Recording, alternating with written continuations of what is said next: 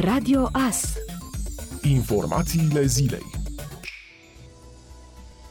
Comitetul Național pentru Situații de Urgență a decis că orele se vor derula online în 25, 28 și 29 septembrie în toate unitățile de învățământ în care vor fi amenajate secții de votare. News.ro a precizat că activitățile didactice pentru aceste unități școlare vor fi desfășurate în sistem online conform metodologiilor specifice aprobate la nivelul Ministerului Educației și Cercetării, date fiind condițiile impuse de pandemie, este necesar un timp mai mare pentru pregătirea secțiilor de votare și pentru dezinfectarea ulterioară a sălilor. În ceea ce privește județul Mureș, prefectul Mara Togănel a declarat miercuri într-o conferință de presă că în cele 310 unități de învățământ în care sunt amenajate secții de votare pentru alegerile locale, cursurile la clasă vor fi suspendate în perioada 25-29 septembrie. Potrivit Marei Togănel, în cele 310 unități de învățământ sunt înscriși 29.389 de elevi, iar aceștia vor beneficia de cursuri predate online. Prefectul județului Mureș a mai arătat că pentru scrutinul de duminică în secțiile de votare din județ au ajuns peste 6.600 de litri de dezinfectant pentru suprafețe și 1.820 de sticle de dezinfectant pentru mâini, astfel încât procesul electoral să se desfășoare în siguranță pe fondul pandemiei de COVID-19.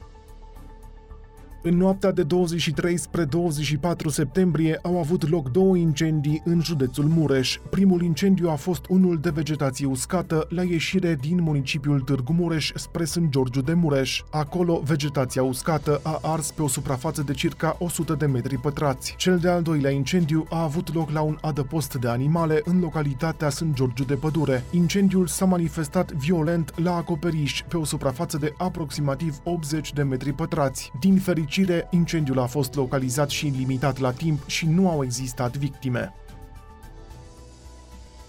Șeful jandarmeriei române, Bogdan Enescu, a mers la DNA joi dimineață pentru audieri într-un dosar în care este acuzat de procurori că ar fi încasat ilegal banii pentru sute de ore suplimentare în starea de urgență. În acest dosar sunt vizați și colonelul Ionuț Cătălin Sindile și generalul Constantin Florea. Șeful jandarmeriei are calitatea de suspect, fiind acuzat de uzurpare de calități oficiale și obținerea de foloase necuvenite. La ieșirea de la DNA, Bogdan Enescu le-a spus jurnaliștilor că este nevinovat, acesta fiind și motivul pentru care nu și-a angajat un avocat. Dosarul a fost deschis de către DNA în urma unei sesizări făcute de Corpul de Control al Ministerului de Interne. În luna iulie au fost făcute verificări la Jandarmeria Română, constatându-se că șeful acestei instituții, colonelul Bogdan Enescu, dar și doi foști șefi, colonelul Ionuț Cătălin Sindile și generalul Constantin Flora, și-ar fi aprobat ilegal sute sute de ore suplimentare în stare de urgență și ar fi încasat zeci de mii de lei.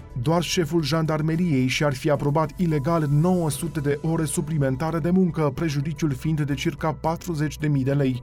El ar fi aprobat și orele suplimentare în cazul celor doi subalterni. Conform surselor Digi24, prejudiciul este de aproximativ 80 de mii de lei. Colonelul Bogdan Enescu a fost numit la conducerea jandarmeriei în decembrie 2019. Google a anunțat o nouă funcție a serviciului Google Maps, care va afișa câte cazuri de COVID-19 sunt într-o anumită zonă geografică. Informațiile vor proveni din surse multiple și vor fi afișate pe o hartă în culori, cu o medie pe șapte zile a noilor cazuri la 100.000 de locuitori într-o anumită zonă. Harta va fi disponibilă în 220 de țări și teritorii. Asta înseamnă că utilizatorii pot folosi Google Maps pentru a vedea stadiul epidemiei de COVID-19 în zona unde se află, ceea ce poate fi de ajutor dacă boala se va răspândi mai rapid în toamnă și în iarnă. Utilizatorii vor putea vedea și dacă există o epidemie în creștere într-o anumită zonă înainte de a-și face planuri de călătorie. Funcția va fi disponibilă pe iPhone-uri și pe telefoane cu sistem Android începând din această săptămână. Noua termocentrală pe gaze de la Iernut a companiei de stat Romgaz va fi dată în funcțiune doar în iunie 2021, deși estimarea anterioară anticipa deschiderea termocentralei la sfârșitul acestui an. Și asta deoarece pandemia de coronavirus, precum și obligațiile de vânzare la prețuri de pornire plafonate, au tăiat profitul, investițiile și veniturile Romgaz cu 25%.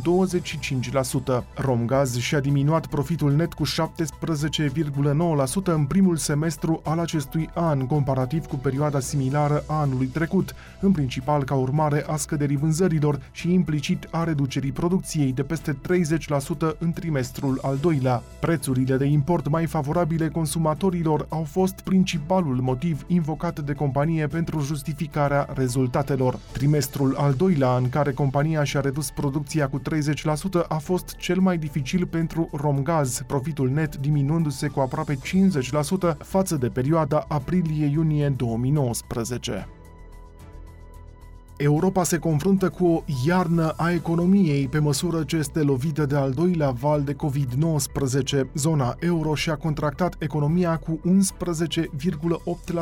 în al doilea trimestru al anului 2020, lovită de măsuri stricte de carantină. Economiștii au prezis o revenire în a doua jumătate a acestui an, dar acum pun la îndoială aceste prognoze. Multe guverne anunță noi restricții sau o încetinire a redeschiderii, deoarece se confruntă cu o creștere semnificativă a cazurilor de infectare cu coronavirus. Europa se confruntă cu al doilea val de îmbolnăvire, care ar putea să provoace iar noi daune economiei regiunii. Analiștii economici se așteaptă ca în următoarele săptămâni să fie extinse măsurile de carantină, așa cum sunt luate în prezent, de exemplu, în Madrid sau în Lyon. Datele din această săptămână au arătat că recuperarea economică s-a oprit în zona euro în luna septembrie.